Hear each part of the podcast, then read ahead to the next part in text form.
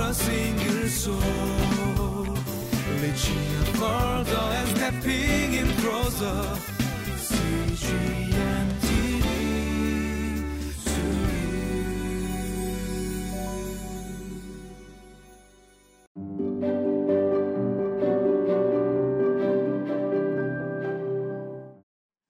Good everyone, and welcome to today's Living Life. Two days ago, I talked about learning to zoom in and out of the passage uh, to get a holistic idea while looking at the details and then going back and forth um, as well. And, you know, I talked about having a kind of incorrect understanding of the tabernacle from the limited resources that I had many years ago uh, without internet and so forth. Now, today we have the internet, and so you could actually look up, you could type in the tabernacle and see like hundreds of um, pictures, paintings, diagrams, and so forth.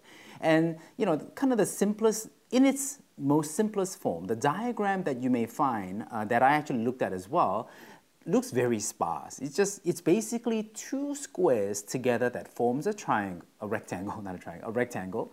And then one is the outer court. And then in the second square, you have the inner court with the tent, and then you have the holy place, and then the most holy place. And then in the holy place, you have three pieces of articles, two of which we are going to talk about today. And so I actually do encourage you, you know, I hope you are curious as to what this actually looks like. And, you know, you can kind of compare uh, and find the best representation or something that kind of intrigues you the most. But I actually do suggest you look up some photos or not photos, uh, pictures, diagrams to help you get a better sense and understanding. So with that, I'll let you do some Googling, searches, and then read the passage, and then we'll continue.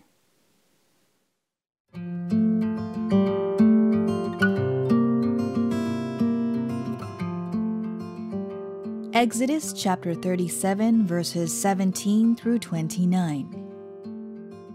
They made the lampstand of pure gold. They hammered out its base and shaft, and made its flower like cups, buds, and blossoms of one piece with them. Six branches extended from the sides of the lampstand, three on one side and three on the other. Three cups shaped like almond flowers with buds and blossoms were on one branch, three on the next branch, and the same for all six branches extending from the lampstand. And on the lampstand were four cups shaped like almond flowers with buds and blossoms.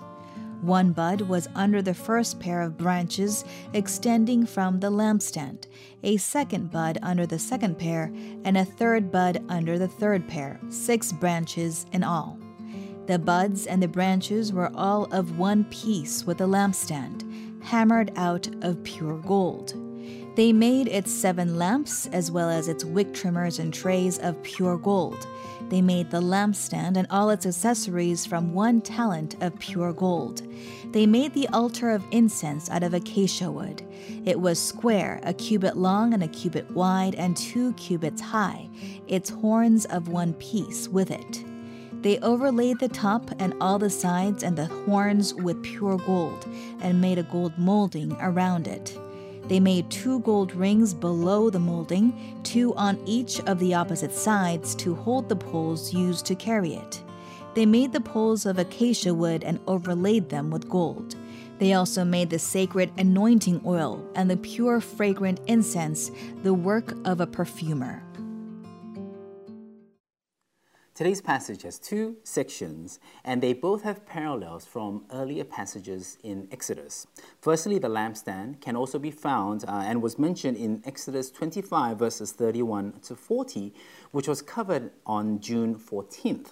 The altar of incense uh, was uh, mentioned in chapter 30, verses 1 to 10, and this was covered on June 24, so 10 days apart. And, you know, I would actually recommend you go back to these two days if you were consistent with your quiet time and check what your reflection, what your devotional and sharing was on these days. And I think it'd be very, very interesting and quite blessing as well as you compare from today. Now, as we continue, uh, whenever there's like numbers, measurements, amounts in the Bible, especially the Old Testament, but also some parts of New, I like to make modern day conversions. And today, the lampstand is mentioned to be made of pure solid gold of one talent, one talent of pure solid gold.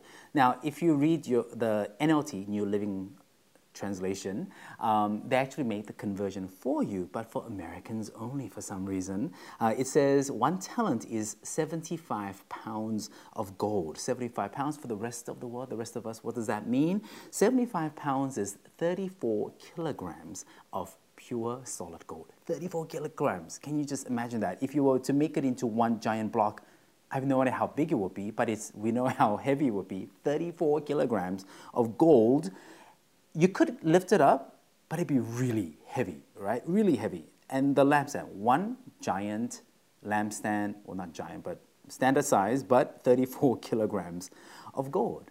And so today's passage mentions two out of three articles in the holy place, and this is just outside the most holy place. Now, the thing is, we don't know what these things are for right? Nowhere in the Bible, in the Old Testament, you know, Exodus, Leviticus, do they tell us what they are for, what the significance is. We only know what they are used for, what must be done. So, firstly, looking at the lampstand, if we look at verse chapter 25, verse 40, it says, See, this is God speaking, see that you make them according to the pattern shown you on the mountain. This, these are my instructions, just do it like I tell you to do, right? So that's pretty straightforward. And if, if we kind of fast forward to Levit- Leviticus chapter 24, verses 1 to 3, it says, The Lord spoke to Moses, saying, Command the people of Israel to bring you, bring you pure oil from beaten olives for the lamp, that a light may be kept burning regularly. Outside the veil of the testimony, um, in the tent of meeting, Aaron shall arrange it from evening to morning before the Lord regularly. It shall be a statute forever throughout your generations. He shall arrange the lamps on the lampstand of pure gold before the Lord regularly. So, this is the same lampstand that we are talking about today. And so, it must be kept lit regularly, and the high priest is to maintain this. And then, Going back to chapter 25, verse 37, make the seven lampstands, seven lamps for the lampstand, and set them so they reflect their light forward. This is interesting, and we're going to come back to this. Uh, there's like a thing behind or on the lamp that reflects the light, right? Um, and it has the light forward. We'll come back to this. The next piece of, uh, piece of furniture or furniture article, the altar of incense, is also mentioned in Leviticus chapter 16, verses 12 to 13. And it says, And he shall make take a censer full of coals of fire from the altar before the Lord, and two handfuls of sweet incense beaten small, and he shall bring it inside the veil and put the incense on the fire before the Lord, that the cloud of the incense may cover the mercy seat that is over the testimony, so that he, sh- he does not die. So, um, if you look at the diagram that you know you may have looked up, the lampstand is kind of soon after you go into the holy place. And the altar of incense is right in front of the entrance to the most holy place. And so, censer, you know, you burn it, incense, is kind of creates kind of like smoke, right? Kind of thin smoke. And we kind of see a purpose here and what is to be done. They do it, and there is kind of a purpose that it will cover the mercy seat. And this is talking about the ark right? Um, and it'll cover with the smoke um, the mercy seat, uh, the, the ark, so that the high priest will not die, right? Now, isn't this interesting? Peter Enns comments that this may be just kind of this ambiguity may be the point of the entire thing the lampstand and the altar of incense that we don't know exactly what it's for and we are meant to take it as it is. It doesn't matter that we don't really know what they are for, and it shouldn't change the fact uh, that God said this is what He wants and this is what we should do. So God, God is sovereign, and His ways, His high ways, are not something for us to, you know, figure out for ourselves. We receive it as it is, even though it may be mysterious. Now, I would like to prayerfully offer um, some possible points of, of, significance. Now, firstly, it's interesting that I mentioned, you know, when I read, the lampstand is to face forward, right? Now, we don't know which way is forward exactly, but logically speaking, forward would be towards the entrance, right? So the lampstand would have its back to the most holy place, um, and then facing the entrance, which is where the high priest would come in, right? So the light is for the priest. Next, the altar of incense, the smoke as it is as the incense is burnt covers and it hides the ark so that the priest won't die. Now, what am I talking about? What is the point? The question is, who is the beneficiary of these two things the lampstand with its light facing forward, and the altar of incense from the smoke covering the most holy place so that the priest won't die. Who benefits? The high priest right? So I was thinking, this is kind of like our worship. And I've already made this point yesterday, right? That worship is for our benefit while it is to God. And this, I think, is where we can get our application.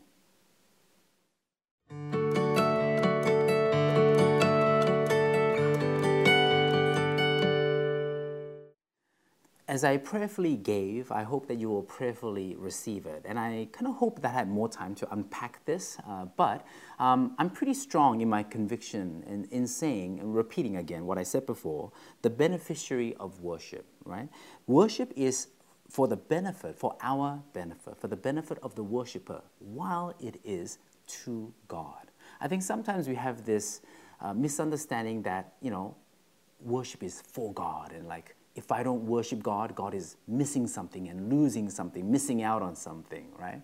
That's really not the case. I mean, if we don't worship God, the rocks are going to start worshiping and praising Him, right? He doesn't need our worship, but you know who needs to worship God? We do.